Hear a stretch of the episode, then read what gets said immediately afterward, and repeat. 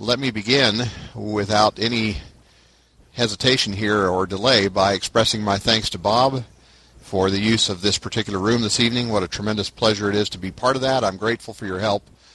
For the second year in a row, we uh, we're here in this room on a Friday night in November. So uh, thank you again, Bob, for the the opportunity to do this here. We it's great to have to be able to look back at this and say it really is the second annual. When I was in journalism school, they used to really jump on us hard about uh, writing about something that's a first annual because according to the Associated Press, there really is no such thing. Um, you can say that we're going to do it again next year, but you, you know the best laid plans, etc. So I've always been careful about that whole first annual thing all my life. It's funny how th- silly lessons like that stick. So we really can now look back and say that this is the second annual and uh, and it's legit. So again, thank you for the privilege of having it here. We appreciate it immensely. And these proceedings are being recorded for the benefit of those who cannot attend. We will archive them and uh, make sure that the list gets a copy of the archive. Just a little tiny bit of list business, if I might. Uh, last week, um, last week, Anne Hancock spoke at the American Council of the Blind of Ohio State Convention. I'm going to uh, edit that speech in a, a, day or two and try to create a circumstance whereby we can notify list members as to how to go get that if they choose to do that. Anne is a longtime DB Review member and, of course, a, uh, a longtime narrator of NLS uh, talking books. So I will work on that edit and let you know how to download that, those of you who are interested in doing that. Okay, um, I'll, I'm not going to monopolize this discussion, I promise. You will all get an opportunity to speak your piece and do that multiple times. So Everybody who is here will have plenty of opportunity to speak if they choose to do that.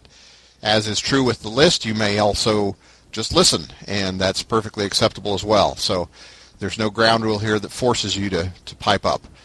Um, this, as I said, the second annual wrap-up of the Fall Classic. It's the uh, group's look at John Steinbeck's Grapes of Wrath. Um, not sure how to proceed. I there's so many questions that I can ask about this book and so many different answers that you can give. I guess I'll just jump in. Um, briefly, let me just tell you that when I first heard that we were going to do this book, when the list voted sort of overwhelmed, not really overwhelmingly, but by certainly a solid majority to do it, my first thought was, oh gosh, I've read this. Must we really do this book? But then I, you know, I thought, okay, you, you got to do what the list wants. You have to do it their way. That's their they've they've picked. It's the majority. So just you know, man up and stop being a little crybaby. So anyway, the point I'm trying to make with you is that I'm really glad that it was chosen. Uh, I had read it before, but the opportunity to do that again really brought back some things, and I had forgotten probably 98% of the book. To be completely truthful with you, that phenomenally powerful ending scene is the only one I had remembered. So. Um, it was great to reread it. I'm grateful to all of you who chose that book. Uh, once again, it proves that the the wisdom of the group is, is superior to the wisdom of the individual in many, many instances. So thank you for that. Let's jump in and just talk about um, the book. I'd like to get your assessment of the one aspect of the book that will probably stay with you the longest and why. So I'm going to go ahead and once again, for those of you who are entering the room, the question we're asking that we'd like you to consider briefly is what aspect of this book is likely to stay with you for a while in your memory and for and, and for what reason? So I'll, I'll be quiet now and let you answer that and then maybe I'll chime in with a brief thought or two of my own. Okay, well, I'll start because Pam and I uh, live in the area where Steinbeck lived a couple of years before he wrote the book. He was here in Visalia in 1938, and his experience here in Visalia was what made him write the book Grapes of Wrath, according to a, Google site I have called uh, called uh, uh, Sir John uh, Sir John of Steinbeck that I've got on on the other uh, the other side right now. And what I can tell you is the malaise that the book portrays, and the the depression, the the, the you know things that are just only going to get worse. That when uh, we lived we lived in we've lived in this valley. I've lived in this valley since the 70s, and I lived first farther south in the city of Porterville. Lived around a lot of the the the, the descendants of the Dust Bowl Okies and some of them themselves. and that remains to this very day. You talk to some of these people who came from Oklahoma at that time, and it is so strong. The the the the, the despair is so strong that it still exists in people who are really who lived that and who were there, and even the children of these people. There's still just a it's it's almost a uh, uh, dis, uh, despair is probably the best word I can describe it. But uh, this, uh, there are still areas of this county that are at, that are as poor today as they were in the days of Grapes of Wrath, and it's just because there's there's just this. I, despair isn't even a strong enough word to describe it, and it's carried on through the years. When I'm following up on Dave, I'm glad I was able to do that. When I came to Porterville several years after he uh, he and I were taking a trip, and we went to the bus station to get our tickets. And when the bus, uh, the uh, uh, ticket taker, when the clerk learned that I was from New York, she said, "This must be a real uh, culture shock for you."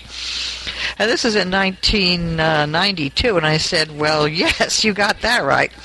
Next sentence she uttered was, "Read the Grapes of Wrath, and you'll understand Porterville." So I got into the regional library, and uh, which I hadn't done yet. I read it in Braille, and believe me, yes, he is so correct.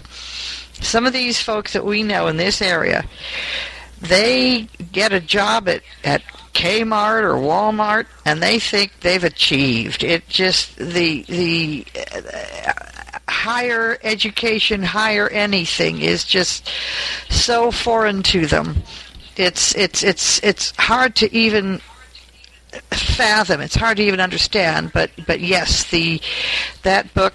Uh, that's what I learned from that book. Mr. Steinbeck was absolutely right on with that. Uh, let me say for our new people to the client, hold the control key down. You're queuing up like being in line at a bank.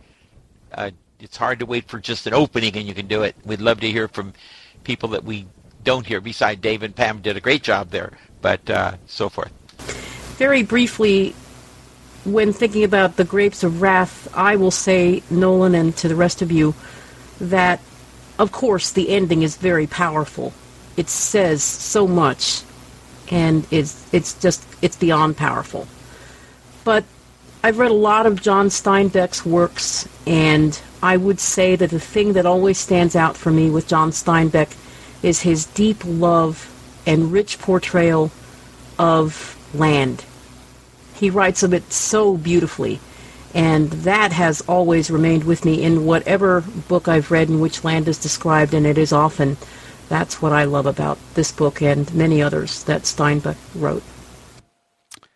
Well, this is Alan. I, what's going to stick with me is is it, it, never ceases to amaze me is is how man can mistreat his fellow man. Uh, you know, uh, they made the comment several times in, in this book when these people that were so down and out and that were so poor, but they were still good people. I mean, they were they were trying to make their way in the world, and darn, they they kept getting beat back by the man with the money every which way they turned, and uh, and they kept making that comment, you know.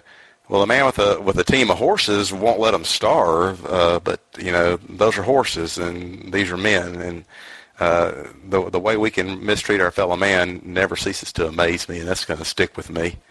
Uh, this is the first thing I've I guess I've ever read by Steinbeck. I, I don't know how I missed it in school, but uh, it was a very powerful story, uh, very well written, very uh, uh, uh, and Stephen Carpenter did a great job with the narration. I thought. Well, very quickly, about two or three things stick out, you know, for wanted for discussion. Obviously, the Rose of Sharon ending was very, very powerful. Rose of Sharon grew up just by looking at her ma and saying yes. That was just powerful. And then what what she did in helping bring life to that man. Uh, secondly, Ma was impressive in her efforts to hold the family together. And three, I have two more real quick. Three, her bargaining with the grocer for a dime. He took a dime. This man who who started to respect this great lady gave her a dime and said, "Okay, pay me back." And you don't hear it in the book, but you know she got a credit slip and paid him back. Uh, and then the, the fourth thing is when the preacher was killed, and Tom, in a rage, killed the heavy-set officer, the bully, the pig, as we called him in the 70s and 60s. Uh, and um, that was uh, high water. There's so many, but that they really, if I was dozing, I woke up very quickly, and I didn't doze much for this in this book. The thing that struck me was um, the scene where the truckers go into the restaurant and they eat the pie and all of that, and then they give the kids uh, the candy.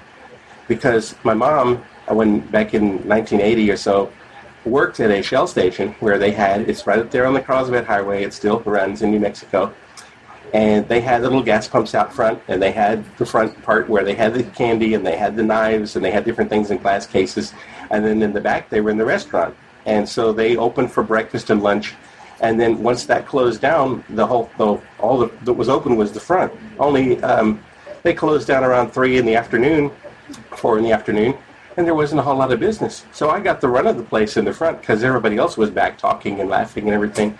Even my brothers and sisters would go back there. And so it was just me out front going, wow, this is really cool stuff, looking at all the different eight-track tapes and all the stuff that I really wanted to see the knives and that they had in glass cases, but most of the rest of it I could see, and it just brought back all those memories. I was like, yeah, I can identify with this. Um, this is Vicki Pran. Um, I, what I think makes everything so memorable in this book is the the characters. They are just so strongly drawn. They're they're, they're real. It's um, they're they're not just just little, you know, stories. They're they're they're real people. Oh, I agree with Vicki very much. Um, the writing, uh, he spends a long time talking about the turtle, and the writing is just so beautiful. You just want to keep on going with it. And yes, Ma's characterization and all of the characterizations were wonderful. But Ma is so strong, just so determined, just so and, and generous and wonderful. And um, you feel so frustrated with the people because they're reading the handbills that tell them of this wonderful place that if they drive far enough, they're going to get to this land of milk and honey where they're going to find jobs and they're going to be paid a decent wage. And it doesn't work out as the handbill said it would. And, um, oh, I just love this book. I love Steinbeck. I think he's probably one of my favorite authors. I agree about the the turtle I think the turtle, that whole thing was just so symbolic of what they were going through. I was very moved by that. Uh, let me say to some of us who are new, if you don't have a mic, you can hit F8, write your comment, uh, and enter. And Susan is always great at jumping up there and seeing it, and she'll work her way in and read it. So don't feel that you're out of this. Okay, well, um, are there any other comments on some portion of the book that for me, of course, it's always, always, always going to be that end scene, that final scene, that just the contrast of that young girl and the old man, the starvation and the humanity, the, her ability or, and willingness to help. It's a stark, shocking kind of thing, for, or it was for me the first time I read it, and the second time it had no less power. Um, my goodness, uh, boy, I don't know. That that probably will continue to be with me for a long time to come. The, the idea that she would be willing to do that, and that he would be in such a horrific state of affairs that that, that he would, you know, do that uh, simply to survive. Just well, you you were all there, so you understand it. But um, are there any other comments or thoughts on something that will remain with you throughout the, as a result of your reading of this book, that will be with you for a while to come? Well, I think the interesting thing about that ending was the first time I read the book, which was probably maybe 20, 25 years ago, um, that ending totally escaped me. And when people started referring to it on DB Review, I thought, I don't remember this ending. So when I got to the ending, it blew me away to the point where I went back and reread it. I couldn't believe what I had read, which and then I had then I just stopped and sat and thought about it and what a what a situation it really was. Well, and the thing is, Steinbeck really, when I read it the first time, I knew he fooled me totally because the, the least, the, the most selfish person in many ways, and it was Rose of Sharon. I said, she's, she'll never help him. And boy, when she said yes, Rose of Sharon grew up. And I love, well, it was a sad moment when Rose of Sharon asked her mother, is the baby all right or is everything all right? She says, you'll have other babies. She didn't say no, you know, and wail, but she said, you'll have other babies. Uh, I read it the first time, I hate to say it, but 45 years ago, and um, loved it then, love it now, but the the person I really enjoyed was Casy, the preacher, because he had his doubts. He was um, not a preacher, no matter what. But the last thing he said was, they don't know what they're doing. And that really hit me. Yeah, this was quite a book from, you know, as far as I'm concerned. And something hit me at the beginning as to why they all had to leave in the first places. And I, I think of myself if I had been in the situation where these big tractors came onto our land, or would come onto the land and just run the house over and tip it over and, and wreck it. And uh, for a woman, you know, the house is really the center of the of uh, her life, and and here it is. They're trying to end everything, and they really had no choice but to to get out of there and to go. And uh, I think I kind of hated to see this book end because I became quite fond of uh, so many of the characters in the book. I got disgusted sometimes with Rosa Sharon because I thought that there were times she was just kind of a brat and kind of was uh, depending on everything and and got very I've seen so many women like Ma who will do anything to keep the family together or to pull the family together. And where the roles of the mother and the, the father almost become reversed. Um, but it, uh, there are just so many so many aspects to this book. I uh, didn't realize it was such a powerful book.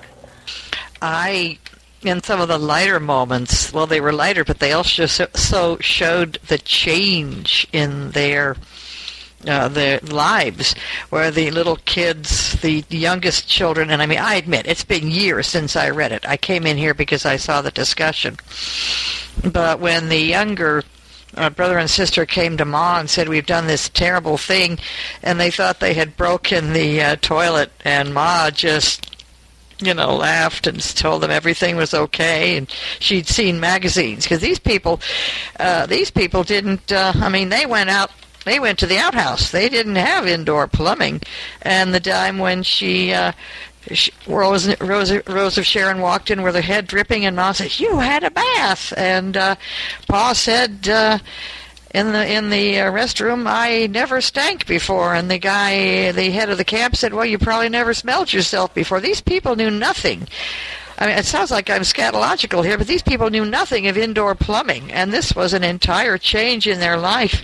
And Ma, thank goodness, had read magazines, and she knew there were other things out there, so she could, uh, you know, help them and encourage them to embrace these changes. And of course, that's also what made everything else when they had to leave the camp so terribly sad. Looks like Don Horn uh, wrote a comment here. Should I read it, uh, Bob? That's up to Nolan, but I'm sure we might want to hear from Don. So that's an easy one. Yes, please. I, I think his microphone doesn't work in these uh, circumstances, if I'm not mistaken. So yeah, please go ahead. Okay, well, Don says when you read the book again, make note of all the Bible references, even the preacher's initials. Yeah, uh, that struck me too. That that guy is is, um, despite his denial, probably has a, in some respects, a better handle on um, oh, I hate to get, I don't know, a better handle on the teachings of, of, of Christ than just about anybody there. Um, and, and you also see the horrific distortions, in my judgment at least, with regard to the teachings of, of Christ, um, with the, the, the woman in the camp who puts such a horrible fear into the poor uh, little pregnant girl, to Rose of Sharon, and so on. So, um, but yeah, absolutely, the the biblical references are. Um, clearly there is proof that Steinbeck was well versed, if I can use the term, in his knowledge of uh, of things biblical, and he does a wonderful job, really, of of making that all come to life and intertwining the the two together. So, good point, well put. Um, I just just this just uh, I just thought of this. When the blind man is feeling sorry for himself, and Steinbeck won't have any part of that. And um, he says, uh, you know, I can't remember exactly exact. I mean, what he says as far as um, you know, you could get out there and do things, and you just want to feel sorry for yourself. And I thought that was so terrific. Steinbeck had a handle on a lot of things. Did they really have camps like that government camp, which where they were at least treating people like human beings? Oh, I um, that that was I wasn't going to answer your question, Ruth Ann. I had a, another comment going back to what Joni was saying. Um, one of the things that um, I, I find intriguing about Steinbeck, he was way ahead of himself in his ad, way ahead of the, the his um, generation in his attitudes towards people with any kind of disability because um, another one of his really, really good books is Of Mice and Men, where um, the uh, one of the main characters is uh, retarded. The uh, the answer to your question, Ruth, is absolutely they had camps like that. There are still, to this day, remnants of them. We have over here by Farmersville one called Linnell Camp, and down by Porterville there was a Woodville labor camp. Yes, they existed. They definitely uh, what he what he wrote was what he saw, and they were there. Absolutely, no question. It was absolutely real. And the worst camps were the Hoovervilles. Yeah, that was interesting. That's absolutely true. That's what they called them across the country, building uh, houses out of boxes. The Hoovervilles. What's really fascinating to me is that there is no group or political side who can claim any kind of real victory in this book. Um, yeah, the government camps were, you could say those were there as, as a, a respite for that family. And so to that degree, there was certainly victory. But they weren't the be-all, end-all, and fix-all, you see.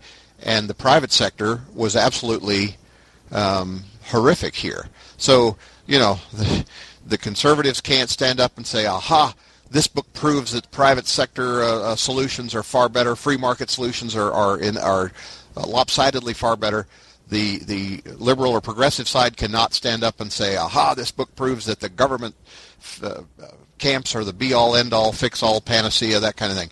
Nobody really won here uh, on on on either side of this, and I'm not trying to politicize the book. And you're all saying, "Well, it sure sounds like it to me." That's not. That really wasn't my intent. It's, I'm being rather clumsy, I guess. But yeah, and and Don's point that Steinbeck deals with real people and that he understands the complexities of this stuff. Um, and that he, you know, he was able to show both sides of that issue and show you that both sides um, didn't quite measure up in a very real way. And so, yeah, I, I, don't know. I didn't mean to. Again, I'm not trying to politicize anything. I just wanted to throw that in there as a an interesting perspective. Um, I'd like to move on to another issue, if if we might. Those of you who read the lists know that there was a certain level of anger. Uh, I guess I can use that word uh, from the, on the part of some of the members of the list with regard to how this book ended. Um, there was some angst about the fact that you really never know what happened to the family. Did did uh, Ruthie and, and her brother grow up, and how did they grow up, and what did they become? Um, whatever happened to Tom? What happened to you know Noah, for that matter, who clearly just sort of uh, stayed down there by the river, and we have no idea. Now, some of you actually have some great thoughts on how you think maybe this this might have turned out, um, and I'd like to hear your thinking on the ending. Why did it end the way it did? Is there a reason to be angry? Um, or do we actually have some pretty good idea what may have happened to that family? I'll be quiet and let you go forward. Nolan, before uh, we continue with that, I'd like to share what Don has put into text chat. He said this is very typical of Steinbeck, and he deals with real people, and he has a political ideology, but it's not in your face. Right, and he, and uh, one group that benefited, and then we'll, I will comment on Nolan's. I'll try on Nolan's issue. The the Reds were on the lines with the workers. They weren't going to overthrow the world in in America and all that, but they were on there trying to trying to urge them to strike and so forth. I don't know if they politicized it. I don't know. Um, anyway, um, I personally think I I saw some of the concern. I think some books that this book was tied up. It was. Rose of Sharon represented the idea that life can go on. That she and Ma and all those this, but Rose of Sharon at the end when she said yes, she sustained a life. And I didn't want to know that 40 years later Ruthie was heading a bank, you know, president of a bank, and Winfield was a police chief or whatever. Uh, I think that's where he ended it, showing the despair, and yet life goes on somehow. They find a way to survive. I think when the uh, when the flood, those guys worked all night, and the bank went down because of a tree that slammed through the, the mud bank, and they said they're done. And then Al says, "No, we'll build a platform. You know, we're on the platform and so on." And then Moss says, "We got to get out of here." And they, they, I'm going. Whether you go, people can survive. It's amazing, uh, the human factor here, and that's what I saw at the end. I didn't want it to go on. Uh, that life goes on. Rose of Sharon made her effort on this, and life goes on. I thought it would have been a big mistake if he'd had everything tied up, um, because that isn't the way life is. Life is a continual motion. Um, I didn't want to know how these people all ended. I agree with you totally, Bob. Well, part of the reason he ended the book is because he was writing it at, in a contemporary time. I think he, I think he was. I didn't look. I think it was 1940. He was writing about the past two, the previous two years. The future that you all want to know about hadn't happened yet by the time he finished the book. It was going to happen, but it had not yet. And uh, it you know life was going to go on, but it it that was you know that was it. World War II was just you know hadn't gotten underway yet.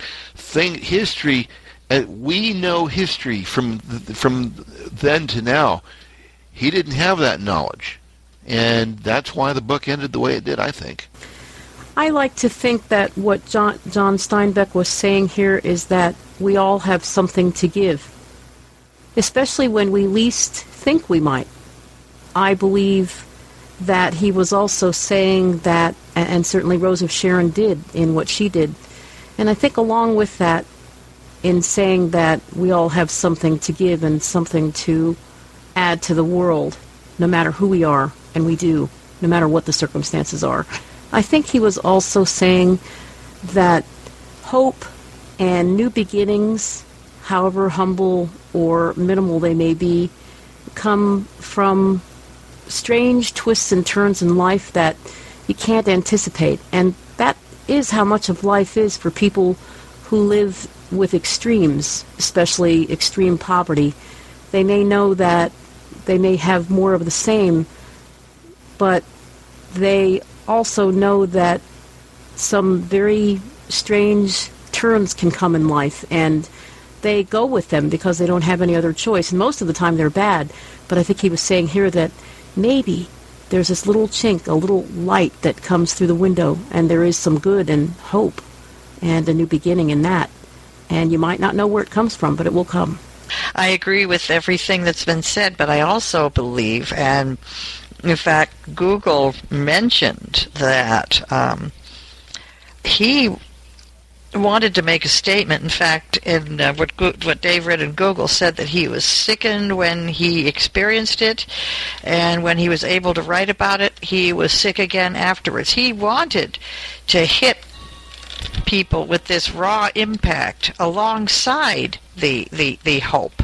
He wanted people to know what was going. He was accused of being anti-Californian, anti-American, but if he had gone ahead and done a whole uh, set of uh, uh, at least even another, even one more sequel, it would have blunted that effect. He had something to say, and as Don said, he wasn't being political. He was just, you know, as I see it, he, he wasn't in your face, as Don put it, but he was saying, this is stuff. This is this is inhumanity. There's something wrong going here.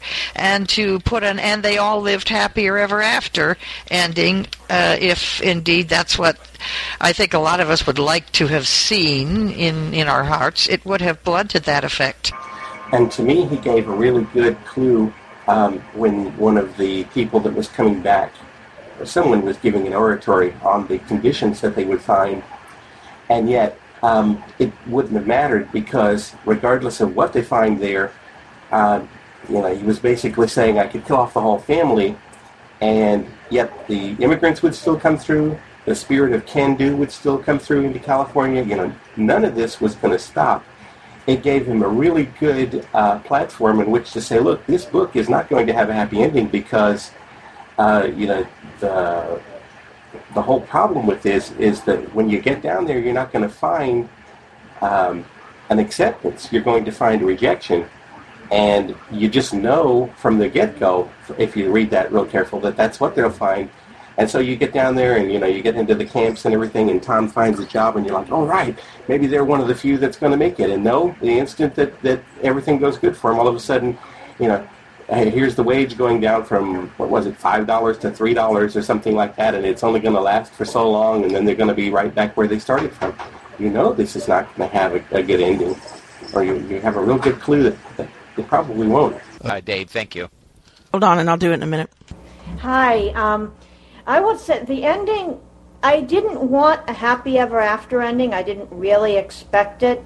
Um, I was reading this in college, so I knew by that point that anything I was reading was probably not going to have a happy ending.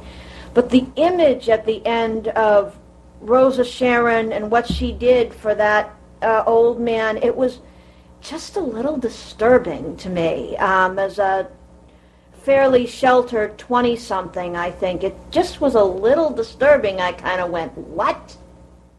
I'm curious, may I ask? I know you're saying it's disturbing. Would you rather her saying, I, I'm a lady, I'm appalled, I'll let you die? No, not so much that. It was just, I mean, nowadays seeing it from and thinking about it later, I got it as being a really interesting metaphor for the circle of life. That she had this, you know, the the ability to give something life sustaining. She had lost the child that could benefit from it, but you know, here was something else she could do. But at the time, like I said, I think it's just the background I came from. Um, the image just struck me as a little, um, a, a, little un, unsettling. Oh, this is Sue Ellen, by the way, and um, it just, it just, like I said, just from where I came from in life, it just it was an image I couldn't quite comprehend. Okay, Don says, and I hope I'm paraphrasing it, okay, that he th- thinks he needed uh, to end it leaving people a choice, uh, leaving people a choice to have regarding the choice they make, and that if he had ended it too definitively, he would have lost that sense of the ebb and flow of life, which is so typical of Steinbeck. Okay, uh, well, well said, everyone. We're gonna. Uh, I, I don't want to exclude if anyone's feeling like they're freedom of speech is being abrogated here, I, I apologize. Jump in and slap me, and we'll we'll give you a shot. Make sure we do, especially if you've not yet commented this evening and want to. Um, I'd like to hear your thoughts on whether you think Steinbeck is championing the power of the family unit here, or is are there other underlying things that he's saying about family? If you look at this unit, uh, they had their desertions and their problems. Obviously, Noah just couldn't go on anymore at one point, and uh, Connie left. Uh, the, the poor girl, uh, just high and dry and, and pregnant and all kinds of horrendous things. And you kind of got a clue throughout the book that, that he would do that. You lose the two old patriarchs and matriarch, the, the old grandpa and the grandma in, in the journey. But somehow, through this whole thing, you have this family unit that somehow just sort of hangs together and hangs in there. And uh, is he championing the power of that kind of thing here, or or what are your thoughts? What's happening? Well, I'll start. I think that one could say, okay, the family survives no matter what, but then the other side, I'd like to hear from wiser heads than I, the family was crumbling. Remember, Al left too. He said, I'm staying with Aggie. The flood's there. And, well, Al, watch our stuff. We'll be back. Uh, yeah, you, they're not going to come back. and the family's disintegrating. And uh, those who want to see what happens 20 years from now, I bet you know Ruthie and Winfield will be gone. They will not stay there. I will say I did not, uh, you know, live in Visalia and everything, but when I lived in Manteca, near Stockton, and the dream of Mantecaans, the younger people, was to move to L.A. Heaven forbid. I'm getting out of here. And I'll bet you Ruthie and uh, Winfield were in that group. We're getting out of this place. I think not only the family which manages to survive, but also once a person gets separated from that, there aren't such things as cell phones or some of the conveniences that we have today or uh, last remaining address where people could find out what happened to some of these people or where people could find the family again. But you had also Ma, who was in it for the greater good, where there were times she had to get across, they had to make it across that desert, and she was willing to lay next to a dead woman in order to get them, you know, and not bring it to the attention of the uh, uh, the inspectors who were inspecting the uh, to see if there were any fruits or uh, contraband. And she laid there and she convinced them that this woman was sick, and uh, she just said, you know, they were. She, he laid there with her to. She said, "We have to make it across. We've got to get across." and was willing to do that for the common good of everybody in that family unit. unit. And also, there was a time when there were a lot of hungry children, and mom was fixing some food, and she didn't have enough for everybody else. She had enough for the family, but she didn't have enough for everybody else, and she felt so bad as to what to do in the case like that. And and uh, again, you know, she tried. She said, "We just, I can't do this. I can't stand to see their faces and the children's, you know, hungry eyes and everything." And uh, people just wanting things like that. She said, "We've got to eat by ourselves, so that you know, I don't have to. I can't do this anymore." And, but a lot of times it was what was best for, for the for the greater good. Right, and I, I hope uh, I'd like to yield to Jill O'Connell or Matthew Bullis. I know they haven't spoken, and I hope they will. I had some. This is Matthew. Can you hear me all right? I'm I'm working with a new setup. You're pretty low, Matthew. Hmm. I don't. I don't. I didn't find the the mic boost button. Hopefully, you can hear me a little better now. Yeah, that's a little better. Go ahead. Uh, I had uh, thoughts on another subject. So when when you wanted to get to it, um, maybe we could do that. I I had some comments about songs written about the book. Sure, no longer get to that. Let us get to that. But let's keep the, the trend he wants here. That's good, Matthew. Hang on to it. Um, I have a couple thoughts. Um, what happened to these people that just left? I mean, okay, when Noah left and and Connie, I mean, we don't we never heard or saw of them again. Um, did they just go off somewhere and die? I mean I, I realize we don't know that. And the other thing that i wanted to comment on was when noah was just had to, made the decision to leave he couldn't tell his mom. He had to have tom uh, tell her and explain why he left um, he just couldn't break it to his mom that he was going to leave well actually um, it's ironic that you brought up this question, Nolan, because when I read Grapes of Wrath, I was reading it for a course called History of the American Family. It was the first book we started out with. And yeah, it did show a disintegration. I mean, people would drift away um, as they got more disillusioned, and the family's goal didn't seem to be the the, perf- the perfect solution didn't seem to be there in sight, and you know, they'd either get tired or they it seemed like the ones that left left because they were looking for another solution, thinking maybe they could find it better on their own. They were still looking for the promise, but they weren't fi- willing to settle for what they were finding initially. Obviously, I don't know what, what ultimately happened to that family and uh, to others like them.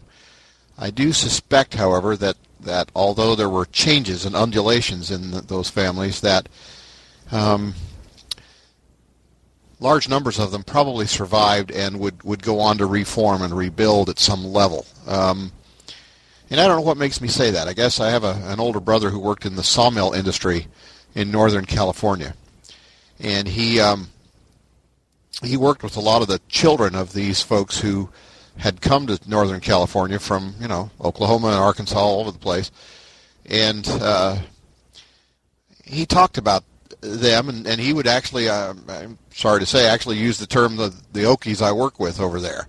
So this is you know decades later, and they were still being referred to over there as the as the Okies at the at the sawmill where he worked at least. But he spoke of them as people who indeed had somehow managed to keep their families together and had uh, you know been through a great deal. So obviously we don't know, and you know maybe I'm being overly optimistic in thinking that somehow the Joads, well, by and large, hung in there. But we'll never really know what happened to them. Um, I suspect you can't go through what they went through together as a as a group and still and then and just sort of I don't know walk away and, and pretend it never happened. It's just not humanly possible to, to, to do that. So even after Ma was gone, I suspect that uh, if we could see into the lives of these fictional people, there would be some, uh, you know, memory of what had happened and some attempt to to reform and, and reconnect. But anyway. Well, when they had the flood, and Al said, "I'm staying with Aggie," and Pa said, "But you're the only one who can drive the truck." I I don't know. I'm not. Uh, I can't get in Steinbeck's head, but that was their final. The only now they're down to walking, you know. And, and Al was 16, and I was mad at him, but he, that's what a 16 year old would do. Me first, you know. Although he he hung in most of the way, and Tom kept him in line too. You know, you're not going to go. You're not going to go find a garage. You got to help the family. And remember, Tom left because he had to. I, I think Tom. I hope, like to believe, had he not gotten any trouble or killed that guy, he, he would have stayed with him. I, I but but Al says, no, I'm not going. I don't care. Now, obviously, some would say, well, there's a flood. The truck it would take a week to clean that truck out. But if they did, they weren't going anywhere because Al deserted the ship. Just as a point of reference, um, that flood was very typical of what went on in this valley until they built um, we built they built some lakes up uh, above the uh, above the towns here. Uh, Porterville has its own Lake Success and Success Dam, and here above between Visalia and Three Rivers we have uh, Dam and Kaweah Lake. Uh, not for these, uh, the Visalia in particular was flooded as late as 1955 I mean, to the point where there were boats being rowed down Main Street.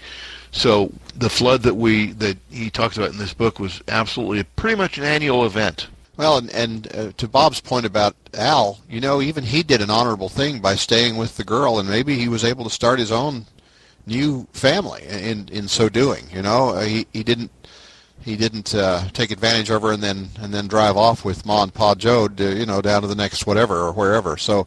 You, you could argue that yeah he he left them in a heck of a bind, but on the other hand he may have uh, have done a good thing as well. So I don't know. There, clearly, this book, it's as Don pointed out earlier, is very typical of Steinbeck in that you're going to get both sides of, of the issue and presented fairly even-handedly. So um, you're not going to have the uh, rah rah pro family, it all works out family stuff on the one hand, but then on the other hand, you're not going to have the this stuff doesn't matter either. So. Um, are there any who have not commented tonight but who would like to? We need to make sure we get some voices in there who maybe are hanging back a little. Nolan, I see that Miriam has entered the room again. Can we see maybe if we can hear her any better? Yep, let's do it. Uh, go ahead and dance on that key, and let's see if we can hear you.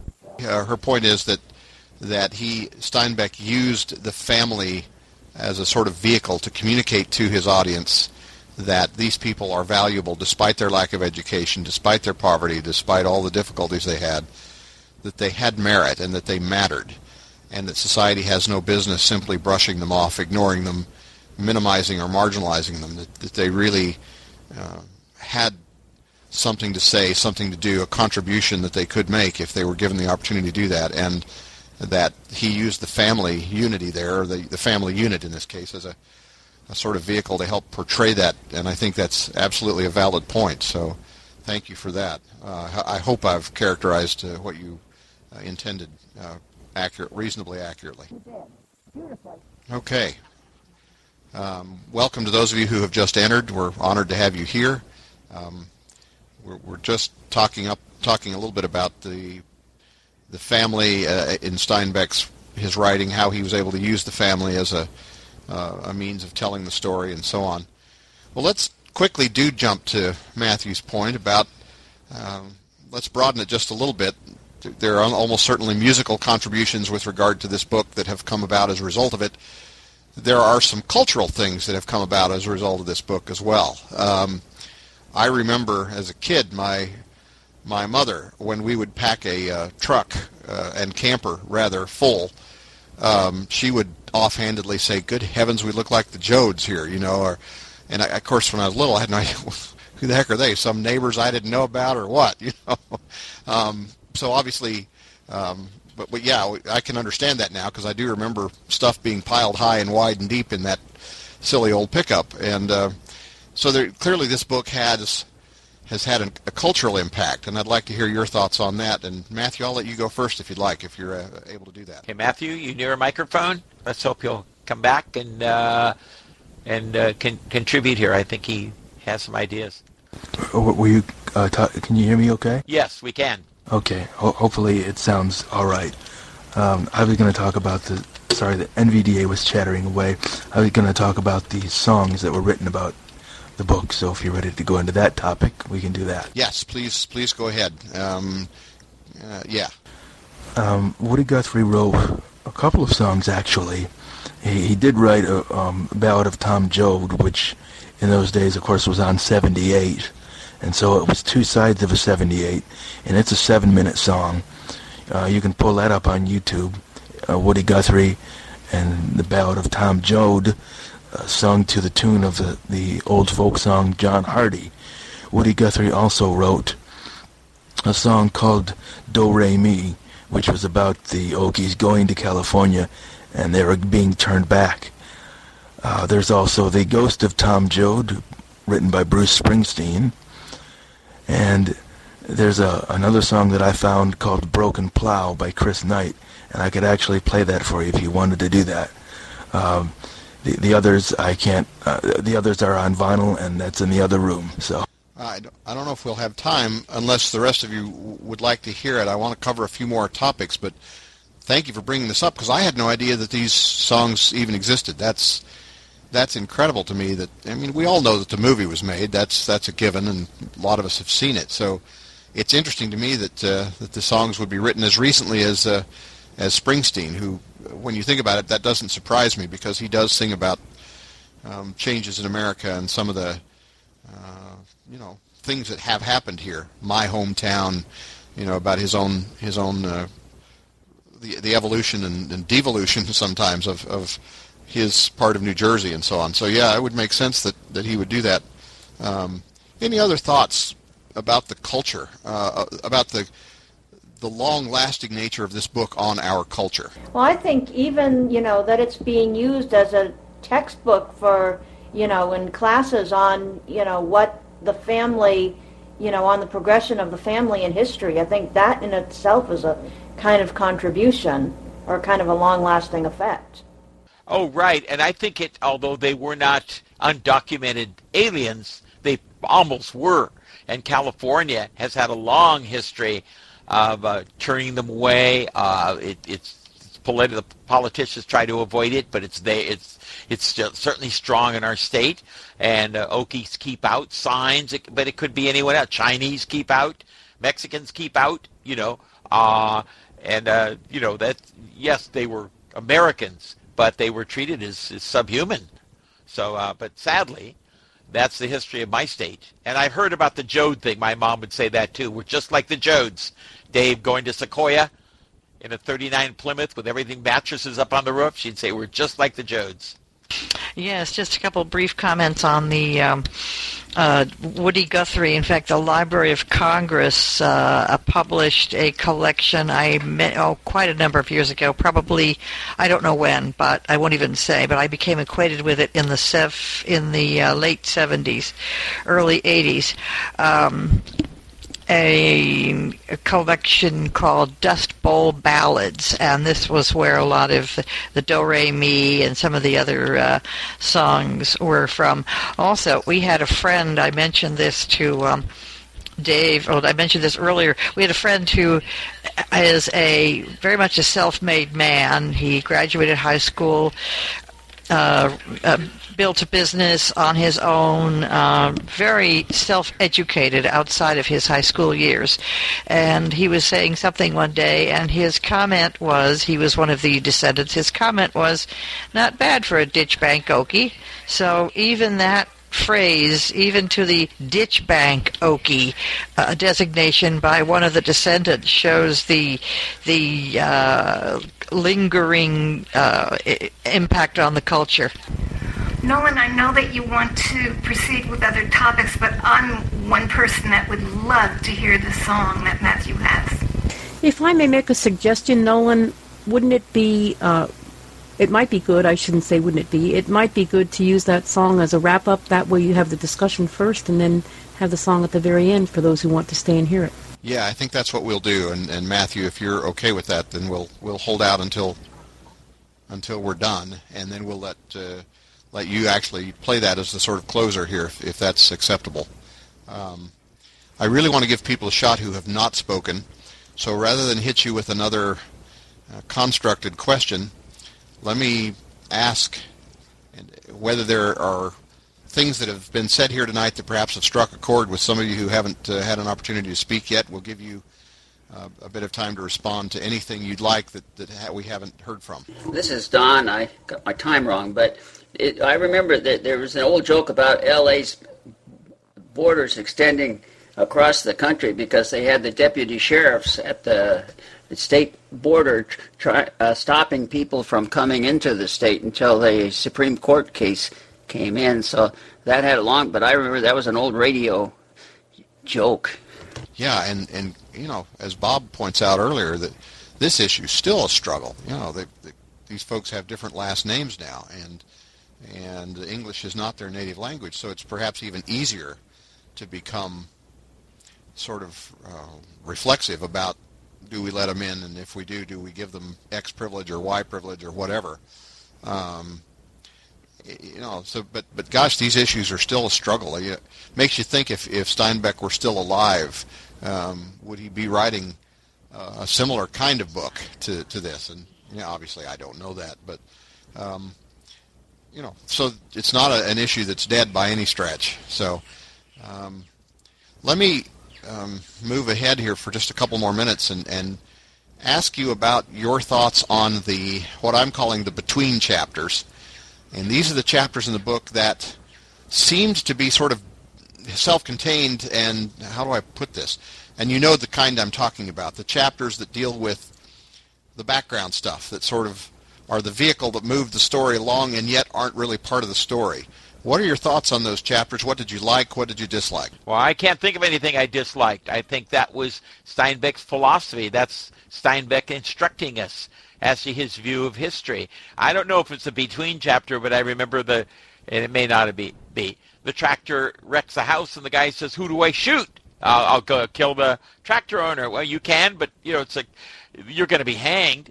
Uh, well, I'll shoot this guy and that guy. Well, who owns the bank? Uh, well, it's really the Eastern guys. You know, I think Steinbeck was saying that. Then he has things on the land, on the um, the workers, corporate power, the law. Uh, very, very instructive. I like them very much.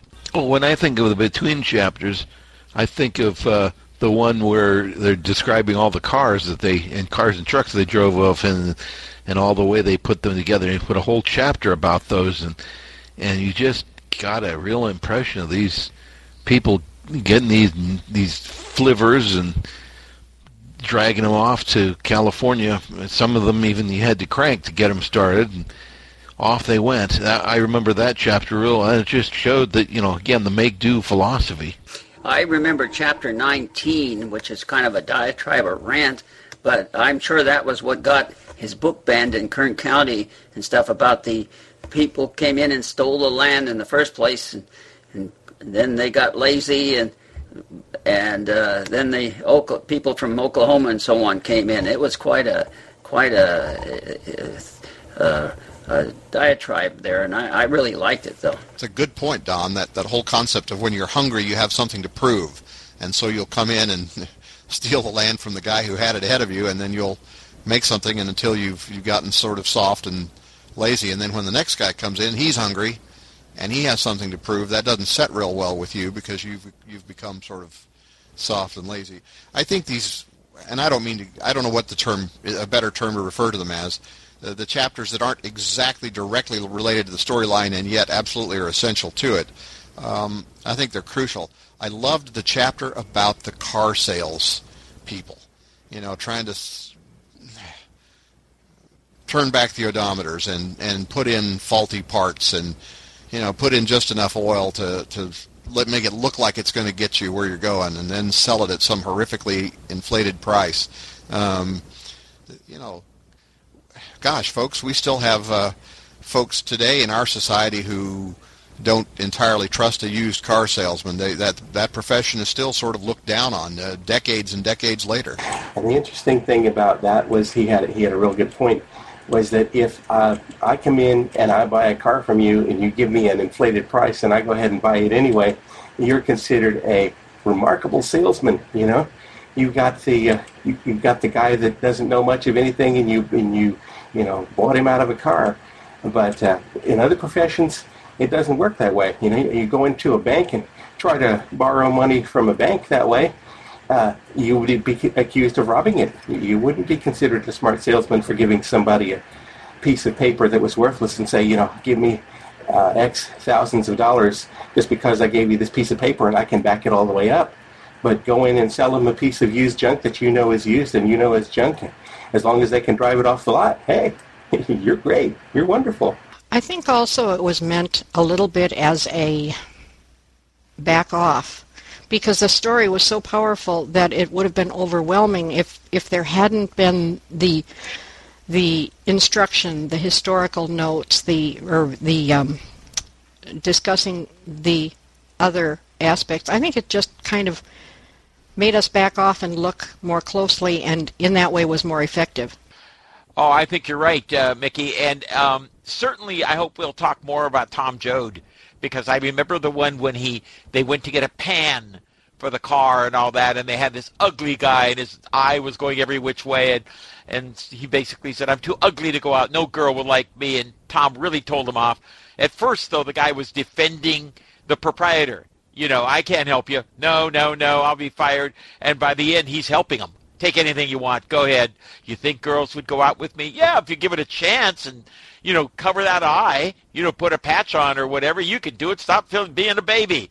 Get up and go. And I thought Tom was very good there.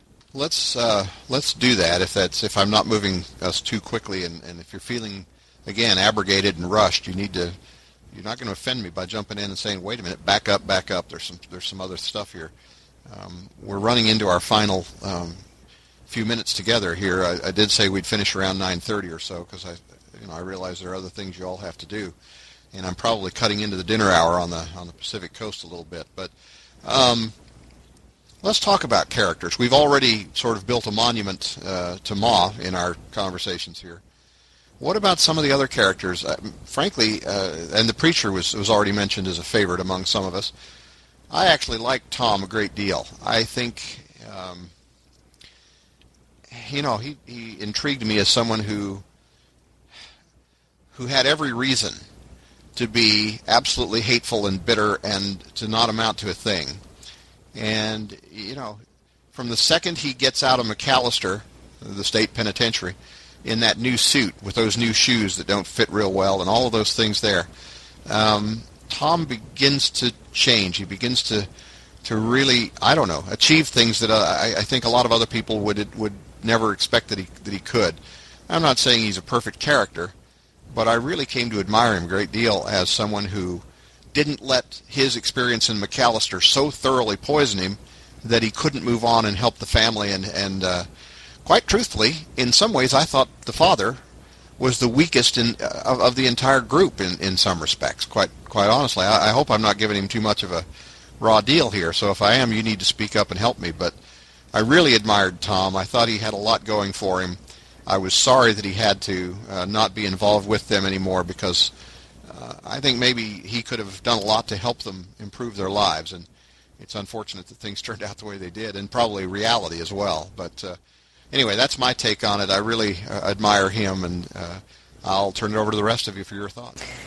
I think that maybe the reason the father was such a weak character was because maybe Steinbeck was saying that when life gets altered and is really out of sync with the way we expect it to be, even though they were very poor, obviously, always, then the the fact that people change or or the fact that your life changes means that some characters um, their whole well they give up or they whatever it was that they believed in or thought they could do before no longer exists and they just fall apart and they come apart. And i think that goes along with this whole idea of um, family structure we talked about earlier and family unraveling.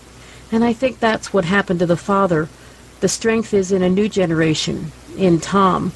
And I that's how I feel about Tom. I like Tom very very much too, and I also thought the father was a very weak character, and I got very impatient with him because uh, I re- well I felt my own father was weak, so I guess maybe we're drawn to what we experience uh, or experience with our own families. And I don't mean to get off on another track, but I do think that it resonates in a way, and that's all I have to say. A couple of things. Pa's whole world, though, as with everybody, but was shaken to the core it's the men can't give up. Are they giving up?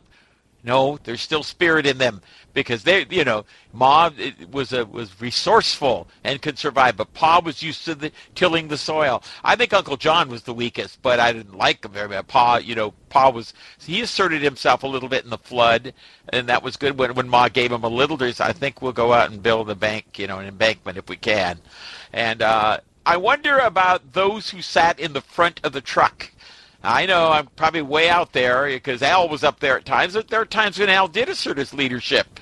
Tom was always there, and Ma, and until things started happening. Uh, and I know you'll point out examples where Rose of Sharon was in the front, but she was sick with Ma. But uh, I thought it was interesting. I said, "Oops, things are moving around now. Who's in the front of the truck?"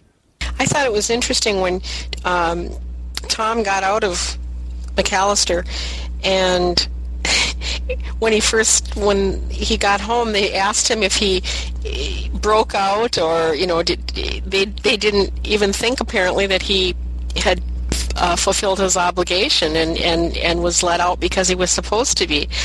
At first, I wasn't sure where that was leading, but I'm not sure if he wrote letters or who could read them over there. Ma, I guess, could read a little bit, but you know, what do you what do you write to? There, where they were they were stationary for a while. But uh, I wonder, Barb, if he wrote many letters. So they said, "Did you escape?"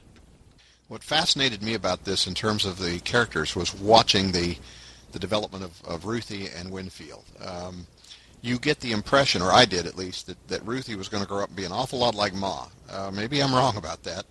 Uh, but in spite of her uh, juvenile nature and her uh, obvious immaturity, Ruthie seemed to have some real spunk and some real uh, I don't know, some sort of sass, you know, and some backbone going for her. And I, I, they both did. And, you know, again, I hate to speculate on stuff. It, it, it just, as I read this, I wonder, I, I couldn't help but think, I wonder if poor Winfield wound up, you know, over in the South Pacific uh, a few years later during the war, or, you know, did Ruthie go up, go to work in a defense plant, or, and again, I know how silly all that is, but uh, she had such spunk they both did, those youngest kids. And you didn't learn too much about them, but you, you learned just enough to be able to picture them, um, you know, maybe breaking out of the cycle, maybe not, but, uh, you know, make perfect sense because of their coming of age right around the time that World War II would have uh, gotten started and things began to economically get better. And so we don't know, obviously, but uh,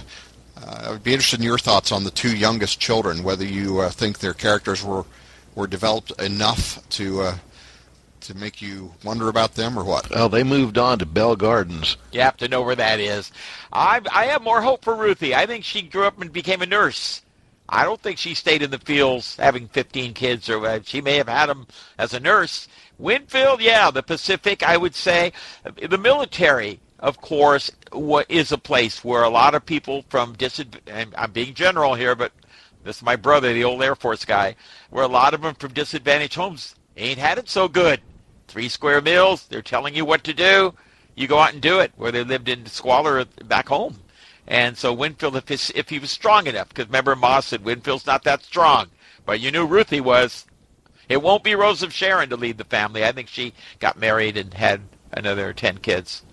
I was real impressed when um, Ruthie went into the restroom at the camps, and not only was she able to sit on that really clean, you know, toilet, but actually to use it. Of course, when uh, Winfield flushed it, that ended her courage. But I was like, you know, I was really cheering for her, going, "Yeah, I'll show you." It was that was a great scene. All right. Well, we've talked about some of the characters we liked, and, and Bob referenced a couple that he had some real reservations about, uh, Uncle John particularly. Um, I guess I would agree with that. I think Uncle John probably, oh, I don't know. On the one hand, he copped out and, and buried himself in his bottle. On the other hand, um, I don't know. On the other hand, he seemed to have a, a, a deep sense of conscience and uh, a deep sense of, of right and wrong. And, and you know, he, his life had been horrifically affected by the, the death of his wife. And unfortunately, he was never able to forgive himself. And I, obviously, that was the major reason for his weakness, I guess. But uh, what do you think about some of the characters that were perhaps less favorable? What who were they from your perspective, and, and why were they less favorable? Well, I didn't care for Connie. Um, he just he got out. Um, I mean, maybe he had to, had to do that, but he wasn't being realistic. I mean, the, he was thinking he was going to be able to study and and I mean maybe he was going to be able to study and, and make money and they'd have this house. I mean, I realized this was their dream, but he wasn't very realistic for the times. Good point. You almost get the impression that the family never really accepted him. And that when it came time for him to bug out, that was it was easier for him to do that because he was sort of reluctantly arm's length accepted by the others. I remember when Tom told the grocer, "Tell him we went south." I said, "Wait, they're going north right now." And they wrote him out of the family. Tom didn't like him, and the family never accepted him uh, because it was a sweet dream, but they're starving to death. Could you see Ma saying she did talk about a house someday, but uh, Connie was feeding her a line, you know, uh, in my opinion, at that moment. I'm not saying never, but uh, then he ran. Well, they pretty much implied too once that he once he left that, um, you know, Rosa Sharon couldn't expect much out of him and and you know she just needed to move on and I mean they you're right they did not accept him. What about Noah? What uh, was he just an incidental character? Was he just somebody that was in the book until he, you know, hang out, hung out at the Colorado River or wherever they were and, and just disappeared? Why was he in there? What are your thoughts on why he they even Steinbeck even bothered to write him in? Well, I hate to I, I have to say it. A reminder of Pa's sin what he did in pulling him out? Didn't he stretch his neck and mashed his brains a little bit? And Noah was a slow learner, to say the least, but slow learner, I'd say. And it, it was a constant reminder to Pa. And even when Noah left, Pa said, "I did it. I was wrong." Yeah, good point. So Noah became a sort of vehicle to elucidate the superstition of that, that family, and superstition is always going to exist where information and education are lacking. And, and so um, sure. Uh, great, great, excellent. Well put. Thank you. Any other thoughts on why the character of Noah was written into this book at all? Any other reasons he was there? I thought it was interesting that um, while he could function on a farm, he could do the manual labor.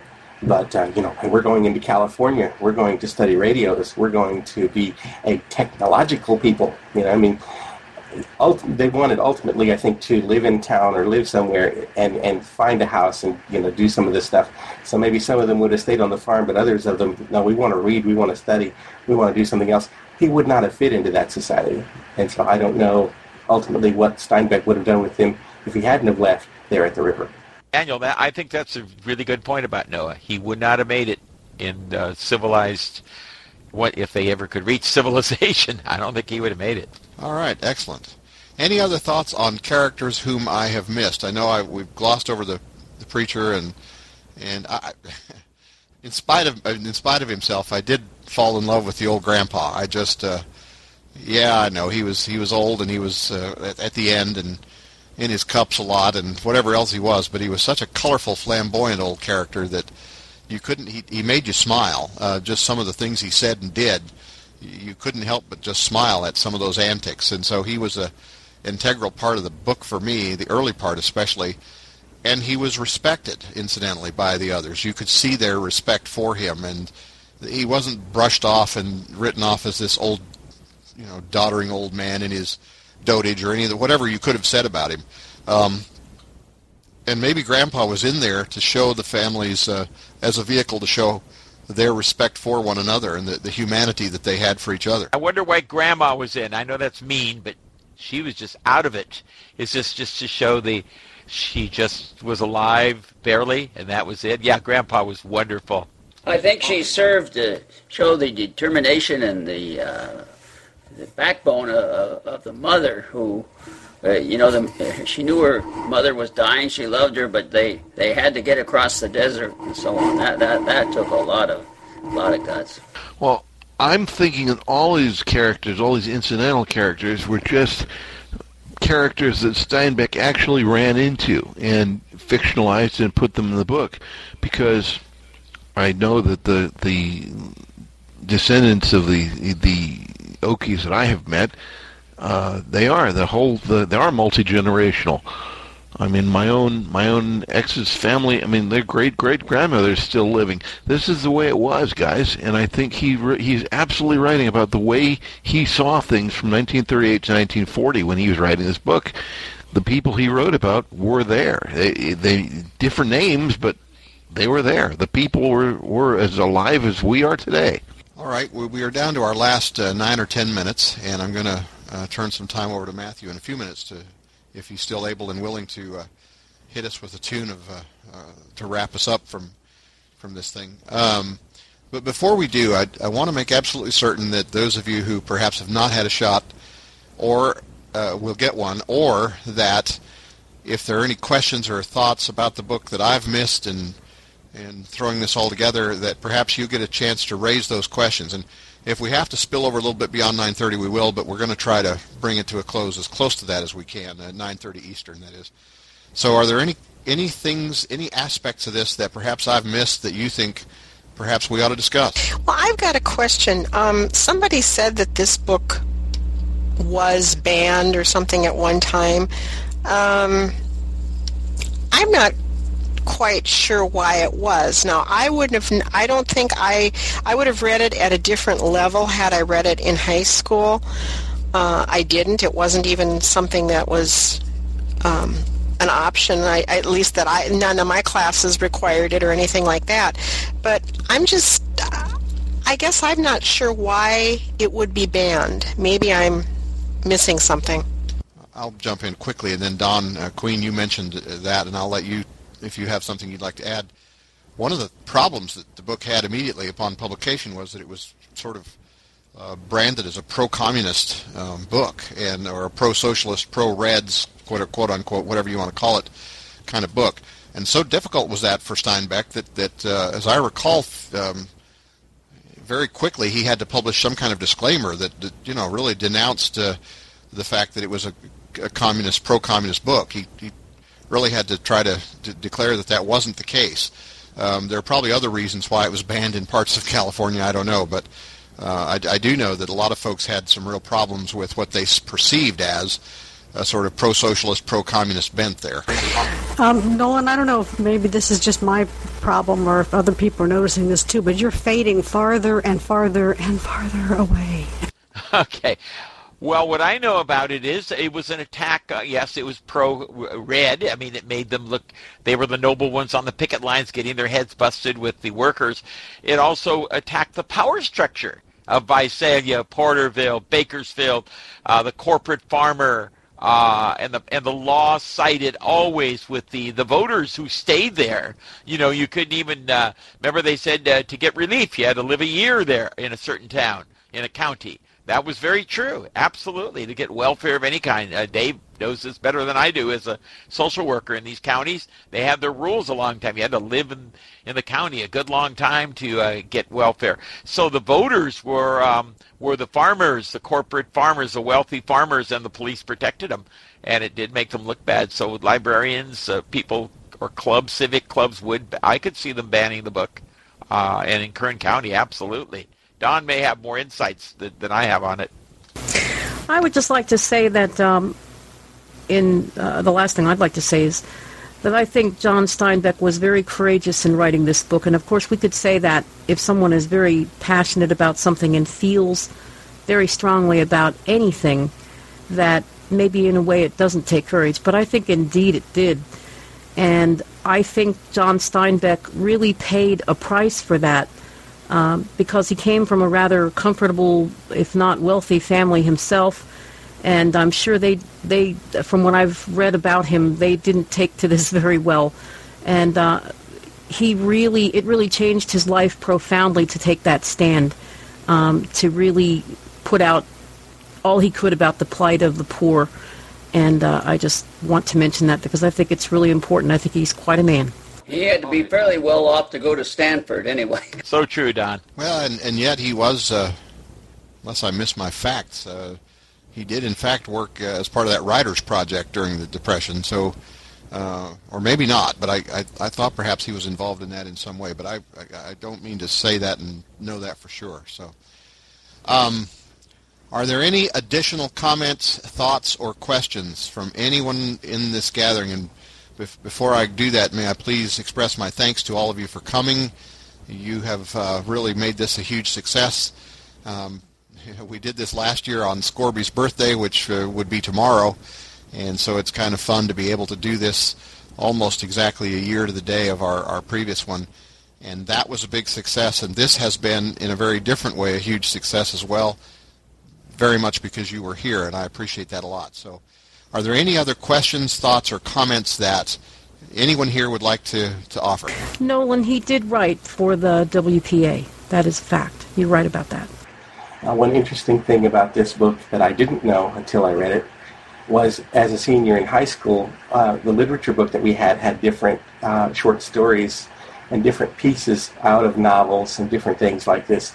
And one of the uh, stories that was in there was the one about the turtle where he's going along and he uh, gets almost hit by the truck and uh, runs into the uh, ditch and actually is able to plant seeds because they get caught in the shell or something along those lines.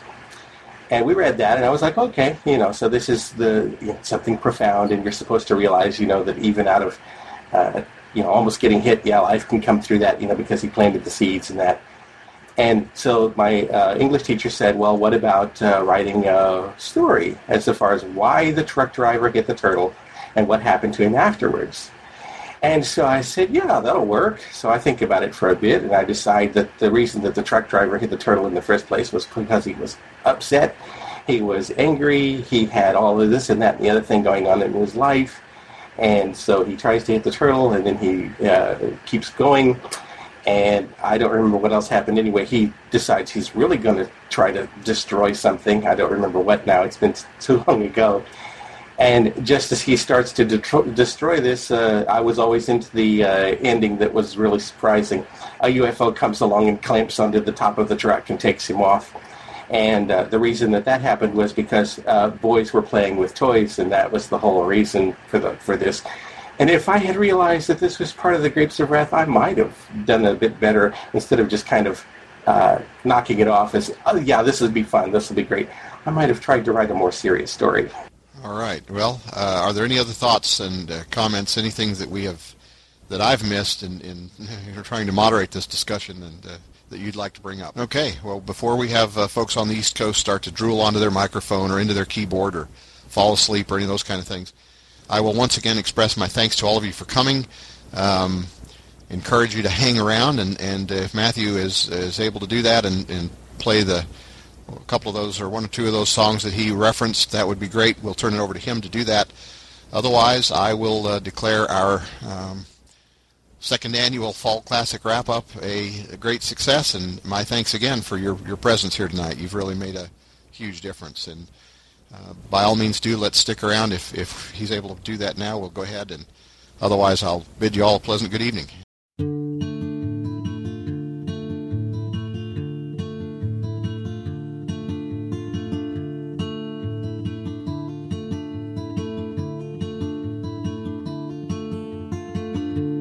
Load up the old Dodge truck, we'll leave what we can't sell. Nobody needs a sharecroppers too, or dust feel well. Take you one last look around, shed you one last tear. for the broken plow, the broken dreams, and the life we're leaving here.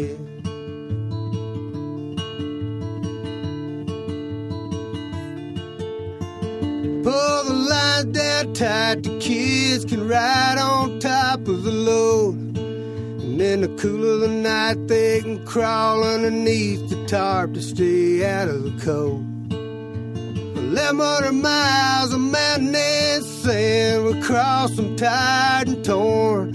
If this beat up truck can carry us far enough away from the storm. We're going to California. There's work there for a man. Too proud to beg for charity, too poor to make a stand.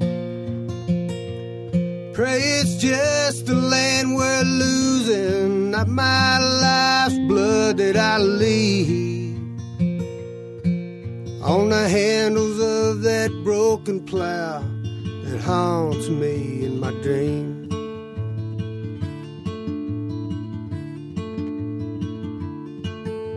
A man at a roadside station don't like dealing with my kind. He beat me out of my last dollar and never looked me in the eye. I heard him call us Okies. Hell, I don't know what that means. But something tells me the promised land ain't as promising as it seems. But we're going to California. There's work there for a man. Too proud to beg for charity, too poor to make a stand. Pray it's just the land we're losing, my life's blood that I leave. On the handles of that broken plow that haunts me in my dreams.